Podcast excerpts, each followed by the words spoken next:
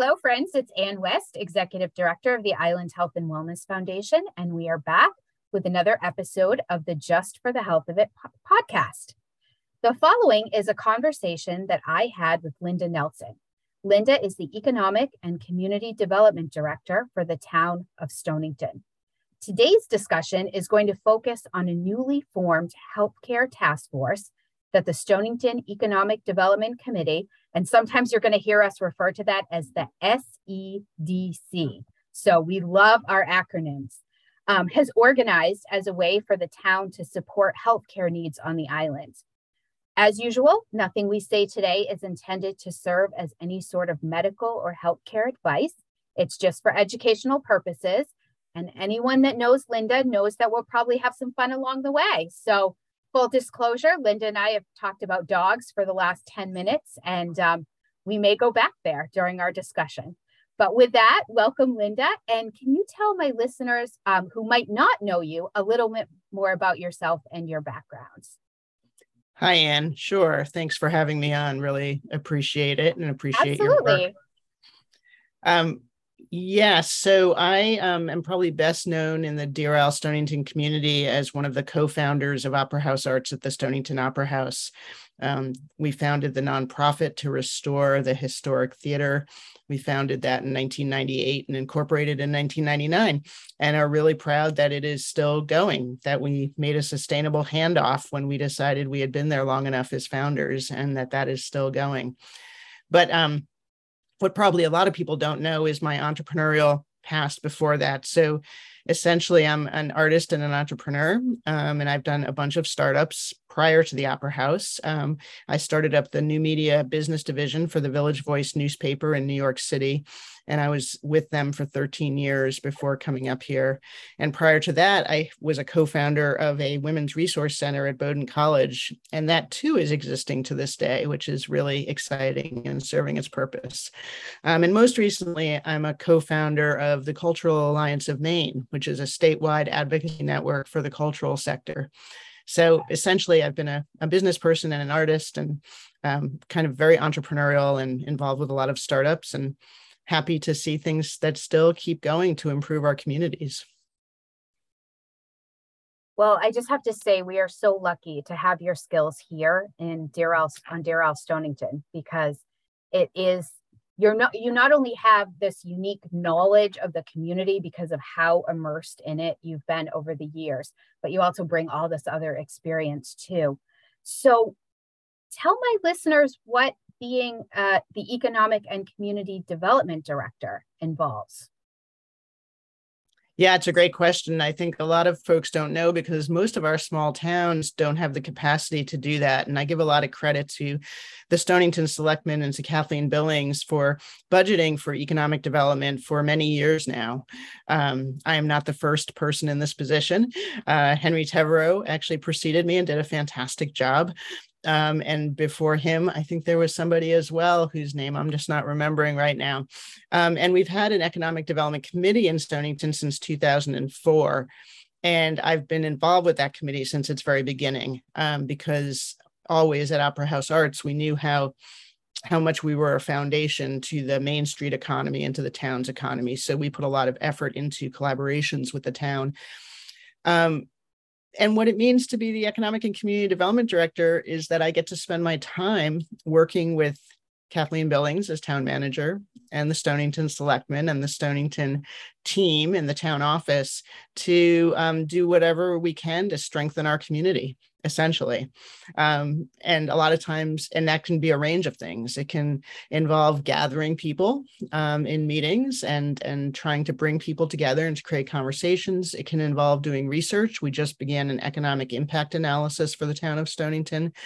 Um, it can involve a lot of writing in terms of grants to bring money into the town but basically it's about business development which is i think where my entrepreneurial background really helps because we try to create opportunities um, where the island needs them so that uh, so that businesses can thrive and so that the year-round economy can thrive.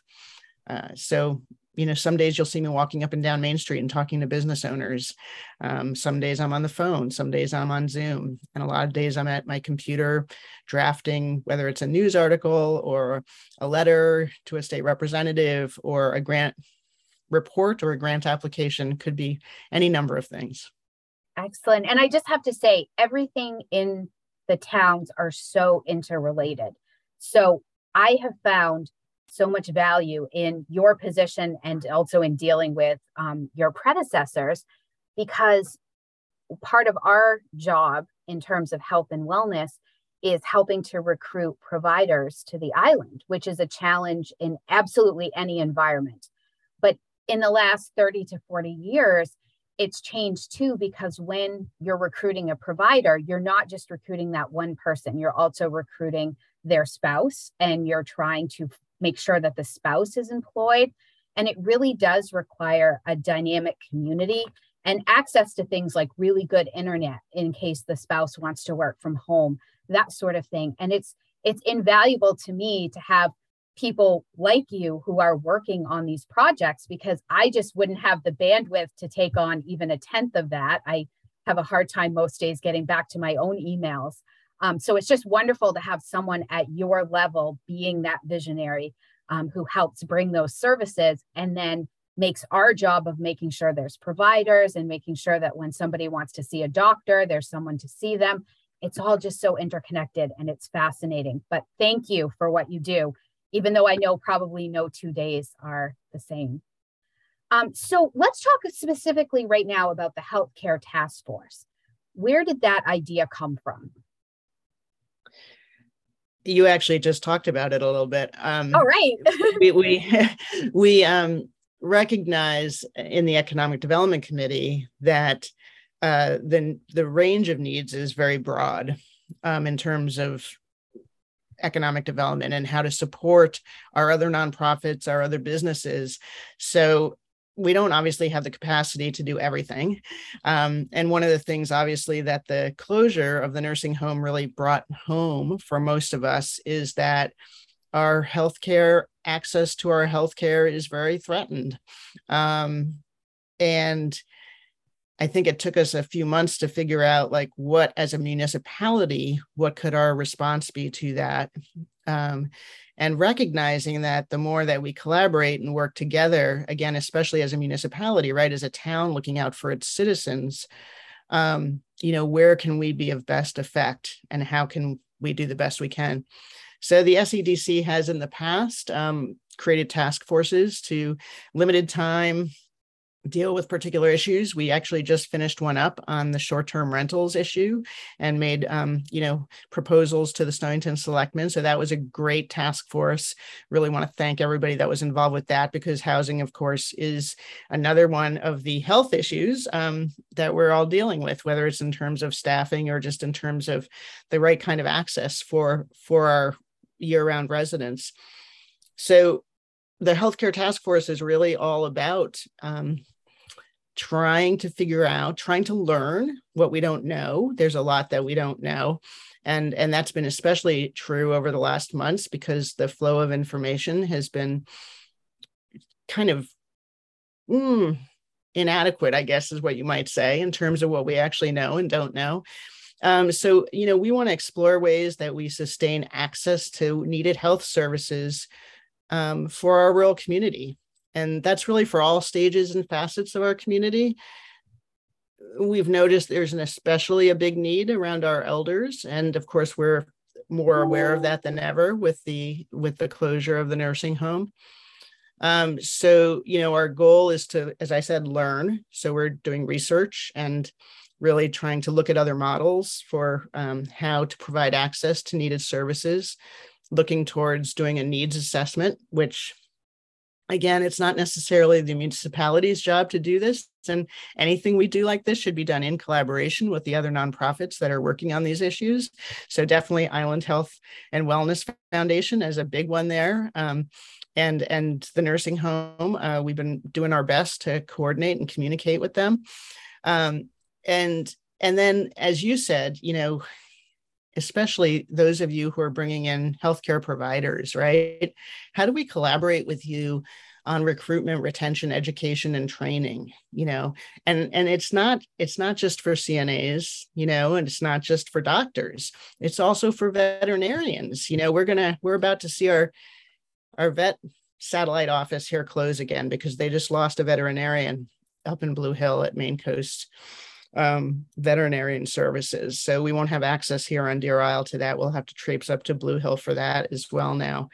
Um, you know, and so, and as you said, that that kind of creating that environment, how we help retain those people has to do with housing. It has to do with broadband. It has to do with is there a restaurant open all year?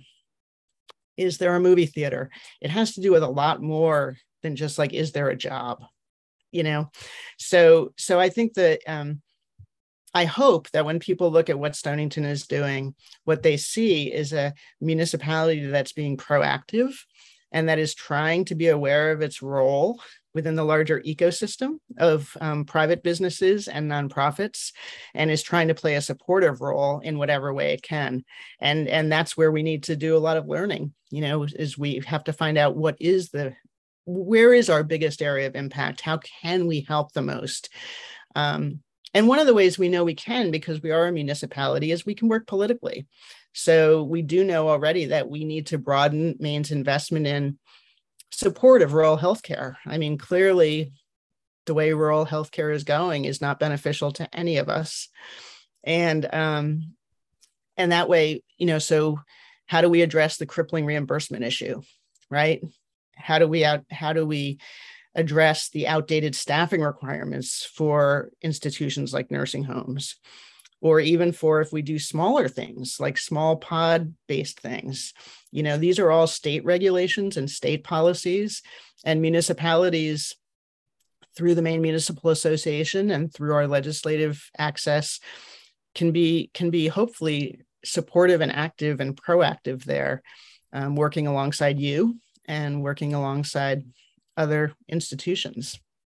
Absolutely. I mean, I, I have to, I, I really think about this a lot. You know, I just turned 61 um, this month.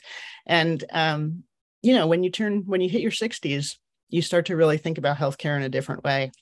And you start to think about what is the future of that and what was it like for my parents and what was it like for other people's parents. And, you know, we've always known that living here on the island creates a distance, right? And a, a little bit of isolation. And that's a choice we all kind of happily make.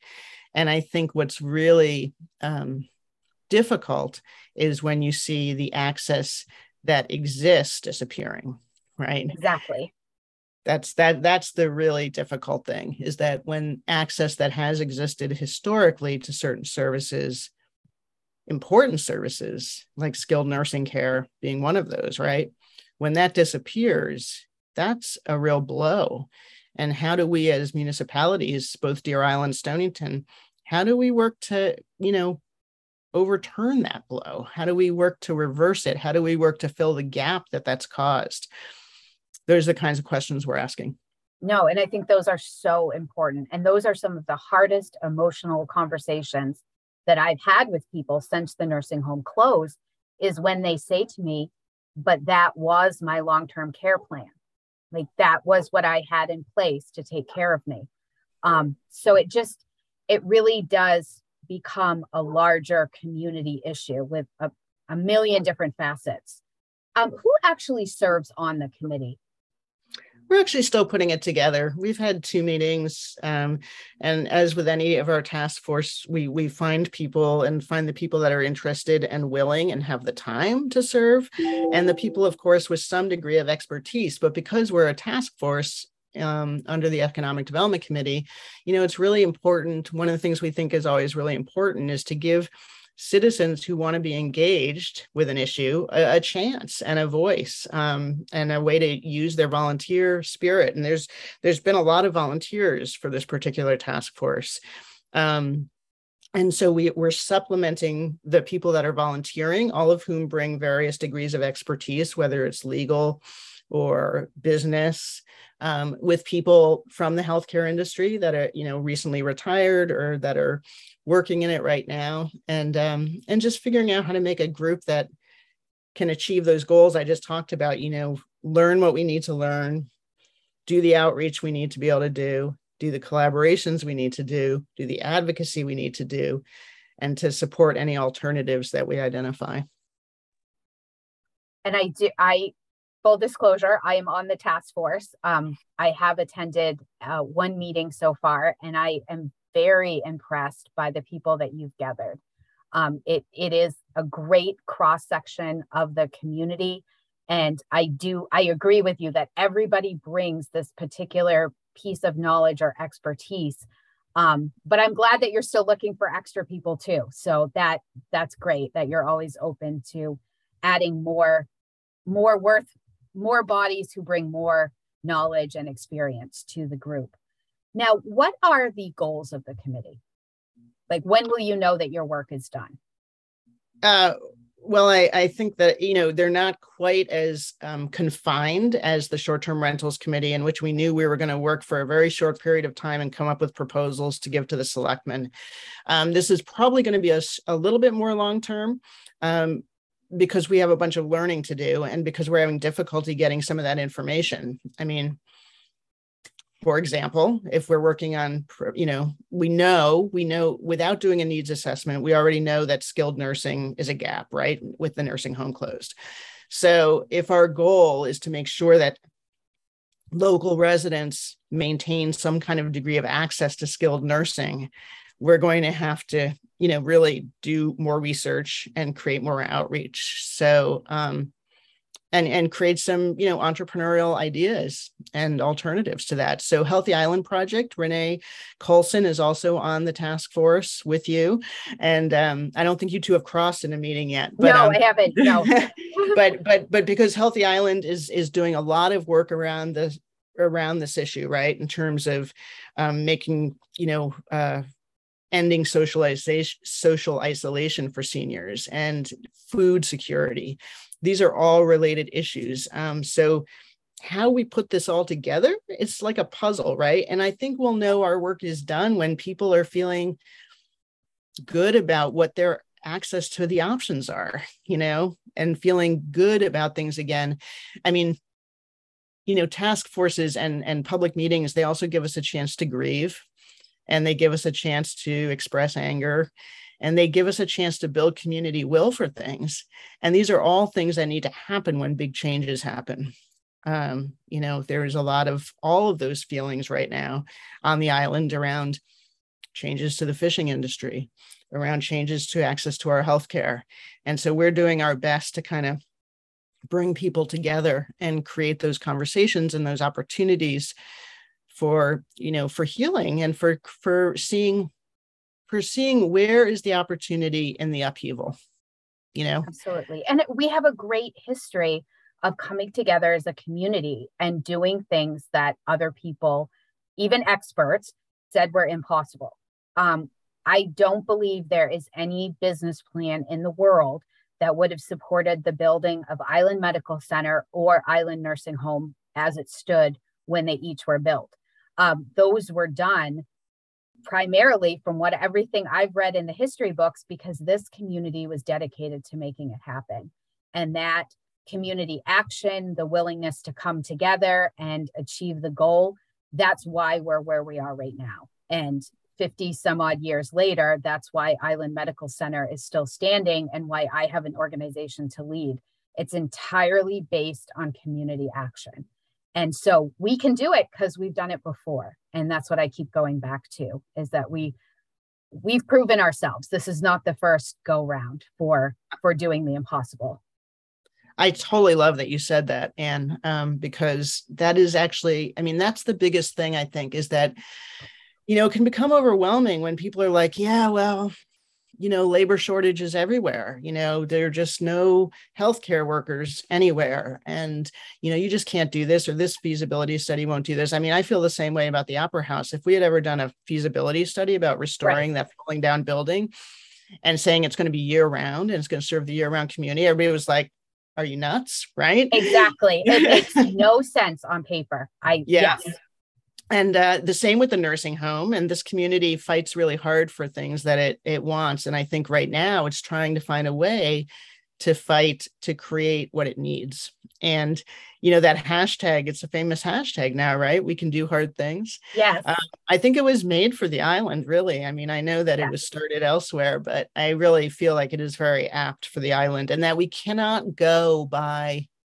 national norms and we can't let those discourage us because we can do something different here we have done Absolutely. it in the past and i think that's why even uh, i mean i don't know about your organizations that you've led but with my organizations we even have to be very selective when we're calling in people to do like strategic planning or um, capital campaigns for us, things like that, um, that they do have some sort of local knowledge and appreciation because it's different here. It's not, you can't call in a consultant from Chicago and expect them to understand what this island is capable of doing and supporting when they want something um, or when they know something is needed. And I, I mean i know fundraising wise the island has always exceeded my expectations. Um, if we've asked for it on behalf of island medical center it's happened and it's happened in record time um, and that's financial and i get that that you know obviously there's some issues that no matter how big the check is it's not going to solve the the issue. But it's that i know that those people that write the checks and those people that offer to help in all of these ways they also have great ideas and creative solutions and they're willing to roll up their sleeves and work for it. And and that's what i'm looking forward to seeing is where we're headed from here. Um, because we're Absolutely. You know we've we've come through some pretty tough times and that's emotionally tough i mean this past year and a half has been hard on this island uh, for a variety of different reasons and certainly not the smallest one being the closure of the nursing home but i do think things like this task force, they give me hope because they mean that we're moving forward and we're figuring out, okay, this is what we were handed. Now, what are we going to do with it? And I think that's pretty exciting. Um, so, going back to the discussion on the committee, I'll get off my soapbox about how much this island can do, but it's one of my my absolute passions is that we work in a place where miracles happen. Um, what are your immediate priorities for this group? So, what are you looking to do maybe in the short term? Uh, well, we, as I said, we have a lot to learn, right? And it's been difficult to kind of um, get all the information we need from the usual sources, right? Because one of our big concerns is about elder care and skilled nursing care, since that's a big gap that's been created now. So, you know, we're still trying to figure out how many licenses do we have for skilled nursing beds. It's been very unclear. Um, and uh, and we're still looking to do a needs assessment um, and we really think that that should be done in collaboration you know with you guys and with if the nursing home board is still operating as a nursing home board it should be in conjunction with them it should be in, co- in conjunction with healthy island project and with everybody that's working on these on access to healthcare issues for people. Um, but it's it's very important. We haven't really done one. We're not, you know, we all anecdotally, and maybe Healthy Island Project almost more than anyone, but you guys too. We know anecdotally where the need is, but we don't have it like as a picture, and we don't have it like as data. And you know, it is one of the things that makes economies run is data. So when you do economic development, you want to have those analyses, you want to have those reports, you want to be able to say, look, it's not just that we know your neighbor or my neighbor or you know how many dinners actually healthy island is providing. That's actually a piece of data right? That's a data point. Yeah. It's it's that you know this number of people are this age now and we can expect them to need a different level of service within the next 10 years you know? Or these are the services people say they need these are the people the services people say they don't need. You know these are the services people want in their homes these are the people the services people don't want in their homes you know or can't afford in their homes or can't make happen in their homes. Oh how can we make that happen in their homes you know if we need to. And then once they're we're providing care in their homes how do we end the social isolation piece of that? So um those are the immediate priorities yeah. no that's great. That's, that's all yeah. a lot of work that's we're going to do a needs assessment somehow we're going to you know you know approach you guys and approach other groups and to do a kind a needs assessment and and we're also looking out there we've already begun the research on this we are um we're doing a labor survey. Um, as you know, the uh, last week's meeting for the healthcare task force invited healthcare workers to join us, and it was a fantastic group. Um, you were there for part of it. It was really good. Was so moving. It was really, really moving. And, you know, we learned a lot from it, right? I mean, you learn a lot about what are the issues that cause labor shortages. They don't just happen. And it's not always just about numbers a lot of times it is about the numbers of money for sure. Right, if, right. But if it's a money issue, you know, if it's a compensation issue, how do we solve that? Exactly. how and, do we solve that issue? I think what I was so impressed with last week was the willingness of people to share their stories.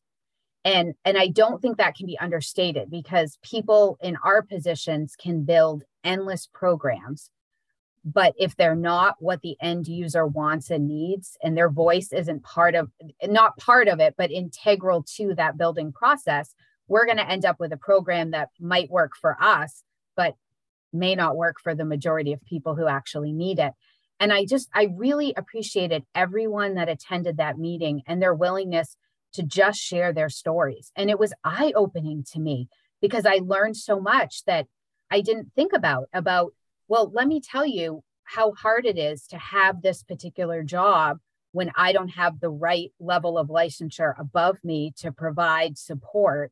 And I mean, just the stories were incredible. And they really, to me, it painted one of the clearest pictures that I've gotten so far of maybe why things didn't work out like they should have at the nursing home or or things if we were to do something different in the future things that we would definitely have to take into consideration yeah, thank you for that. I'm glad that you you picked up on some of that. I mean, um, you know, I'm I'm happy that we were able to provide an a, an atmosphere of trust, that we were able to provide a safe place for people because it is really hard to talk about these things. Um, uh, you know, we had 24 people there. Um, 15 of them were healthcare workers. Um, including myself because I'm a CNA. Yeah. I got my CNA license this winter. And so I start to have some firsthand, you know, knowledge of and appreciation for the work and for what is needed. And um, you know, whenever you talk about labor issues, you you can't just talk about availability. I mean, I know this, I, I've run um five million dollar organizations and companies and had 40 something plus employees and you know it's at the end of the day, it almost always comes back to how people are treated. And, um, you know, we have to think about that. You know, what are they, what, what is compensation like? What is the environment that we create for them? What is housing like? You know, what are all these things? But it's never a single issue. No. And, um, and that's and that's and that's why it's complicated you know that's why it's really complex like how do you create a really welcoming vibrant environment in which people thrive when you have like almost 100 employees right you know i mean and and that's why you know so from an economic development perspective the loss of the nursing home hits us in two different directions it hits us from the access to the skilled nursing care and it hits us from the direction of that was almost 100 jobs at its peak right. right. So so how does that support our year-round economy you know? So you know as with now as with the fisheries as we investigate and try to figure out how we can interact with these regulatory changes and help support our fisheries in transition you know people are saying to us as we do this economic impact analysis you know there's not enough year-round jobs on this island already. You know i know people right. feel a labor shortage and you know if those fishing jobs go if a percentage of those fishing jobs go and we lost 100 jobs here at the nursing home and we lose some jobs at the boatyard there's not enough work to sustain families year round to sustain the schools right? Right. To sustain the health care and then it becomes that cycle right? Not enough jobs to sustain the schools to sustain the health care and you know it's it's a cycle. And ha- where we where we have interventions in that cycle that's really something for us to figure out together.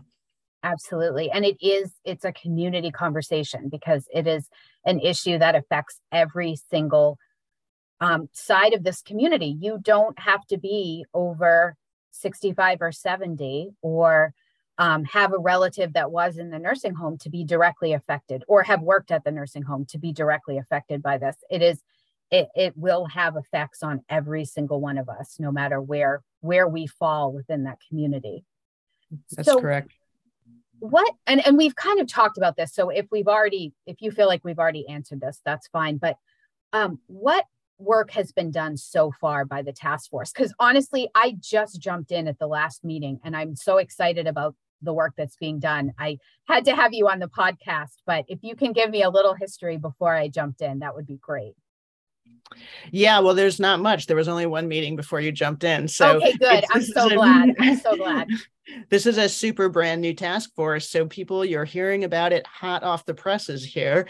Um, it really does have those goals that I talked about earlier to try to learn and to try to identify how we can work as a town and a municipal government in support of nonprofits like Island Health and Wellness and of your efforts and of the nursing home, if they're still doing something, and of just of the citizens' needs, right? To advance the broader health of our community. So really partners with with everybody in figuring this out and and creating that atmosphere like you just talked about to to build community will and community consensus for what is it that we need and how do we want to get there together. Um, and then interacting on the political level as i said and, and working at the state level because there's a lot of issues that trickle down to us from the state and these are political issues and we have to not just think that they are like fate and they're going to happen to us but that they're things that we can address through the political process and that we must address and that we must proactively address so that's we've we've basically been talking about those things like what are our what's yeah, our absolutely. you know what are our first priorities and how do how do we meet those needs and what research do we need to do and you know how do we go about this and again, I feel like our community is so good at this because we just did many of these same steps with the issue of substance use. Um, so the state was wanting to reduce the amount of overdoses and all of that, but the rules that they had in place for things like uh, um, carrying naloxone and offering fentanyl testing strips uh, really limited the amount of work that we could do in the community without putting people at risk of like getting charged with drug paraphernalia and things like that.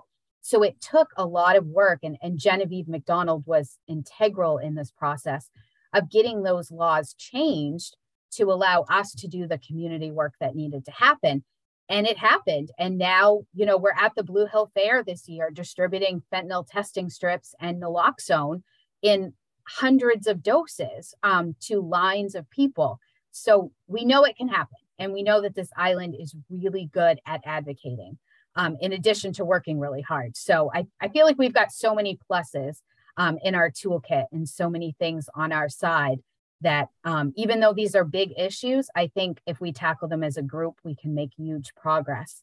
Speaking of that, though, how can the community as a whole support the work that you're doing? Yeah, it's a great question. Um, because I think the pandemic really took a toll on our community conversations, you know, yeah. and on working collaboratively. Um, and that's why, you know, it's a shame that the nursing home, you know, the timing of it happened when it did, right? I mean, it's like a lot of other businesses and other areas that also dropped due to the pandemic because not only did the pandemic hit them hard economically or labor wise it also prevented them from doing some of the collective work within their communities that might have shored them up right? Yeah. and i think that's definitely true with the nursing home. So i i think that um, partly this is about coming out of the pandemic and and coming back together um, and using our community strengths collaboratively in the best ways that we can. I i always say to everybody you know more brains at the table are better than one brain you know and yeah. 10 brains are better than seven brains and you know so so really the more people that are willing to step forward and have the conversations come to the public meetings so we had over 100 people for a meeting last week about the causeway yeah I mean, it was really quite thrilling and quite productive because that's exactly what we needed, right? It was to see a show of public support again, that public will building that public will and building that consensus that's how we get things done that's how we make change you know you until we have that can't raise the money we need right, right. i mean I mean, right. that, that, the causeway is a great example of that. Like, until we have that show of public support, we can't get the kind of federal funding and the grants that we need. We can't get the political support we need. It's the same with all these issues. You know, until we have that community consensus and they can see that it is the will of the community. What is the will of the community and why? And what is the need? And how are we going to address that differently? And how are we going to find those alternatives? Um, so so I, I, encourage people to contact me all the time um, you can post my cell phone number in in big blinking letters mm-hmm. like you know it's like the call joe thing right if you're in an accident like call oh, right Linda. right mm-hmm. i will um, do that and I have, you know, we have the econdev at stoningtonmaine.org email address. And um, and you know, we we're very public about our meetings and and people are welcome to join us and they're welcome to reach out. I actually get a lot of emails every day now from people like, hey, did you see this article? Hey, did you see this? And I love that. I mean, that is what we need to be about. We need to be about collaborating, communicating, and all pitching in because these are huge challenges. And it's yeah. not going to happen with just a small group of people. It's only going to happen with all of us together. And that's that again, something else I love about this community is that we do have uh, a far reaching legs in in different places and i'm always telling especially um, my supporters and and mentors who live here part of the year and live somewhere else part of the year to please keep me informed on what's going on in their other communities. Um, because as communities we are really facing very similar issues um, especially in the healthcare world. And i love to hear about the creative ways that other communities are addressing it. And sometimes we can borrow some of those ideas and make them work here um, so we really, we just have an incredible knowledge base. Um, and I would also encourage people just to add to how they can support when these community assessments are happening, please participate. Um, and, and I know that you have a million other things on your plate and that we're all super busy, but the results of these community assessments are what is going to build the future of how things look for, for Deer Isle Stonington. And so it's really important that all of the voices are heard. And i mean all of them. I i like i said those stories that were shared bravely at that task force meeting blew me away. Um, and the more information that we can gather from our various organizations and provide to the towns the more chance we have of building programs that are really needed and are really going to work. So definitely community participation is important Linda, I've kept you longer than I intended to. Sorry. Um, I know you're busy and you've got a million issues to deal with, but I am going to ask you our standard end of podcast question, which doesn't have it doesn't have to have anything to do with your job, but it can. I'm going to ask you what is bringing you joy right now. Oh my goodness. Uh, yeah, I, I did see that question before, but I wasn't thinking about it. I mean, so much is actually bringing me joy at the same time that so much is is challenging, right? Like we talk about these challenges, and you know, last week we had this real week here on the island with the news about the fishing regulations and the news that the INH bed licenses were sold, and it was like it just all felt like it was coming like one thing after another, and um, but it's fall, it's September on the island. It's the most beautiful month um, I still have been swimming, so maybe that's ah. like a, happy outcome of climate change. I'm not sure exactly what You're that's so about, but it's it's it's the salt water gives me so much joy being in being in the cove here. And uh, as you and I were discussing earlier, I've got this 15 month old Aussie Doodle puppy. So um, there's and that's just a small list. I mean, there are many many things that bring me joy, and uh, thanks for asking that. That's perfect. That is exactly the way I love to end this task force. I mean, not the task force, the podcast, because hmm. we are all doing really hard work. And um, it's important to remember the little pieces and sometimes big pieces of joy that, that we really all have and how lucky we are to live where we are, where we do live. And um, Linda, I thank you so much for the work that you're doing. I look forward to continuing to work very closely with you. Um, from the healthcare side of things. And I'm really appreciate appreciative that this work is going forward because it's so needed. So I will let you get back to it. Your list, I'm sure, is endless, um, but we'll talk soon. Thank you, Anne. I appreciate it so much. And I appreciate all of your listeners out there who want to participate in some way. We Thanks. are the, we are we are a community of action, so we'll be there. Thanks.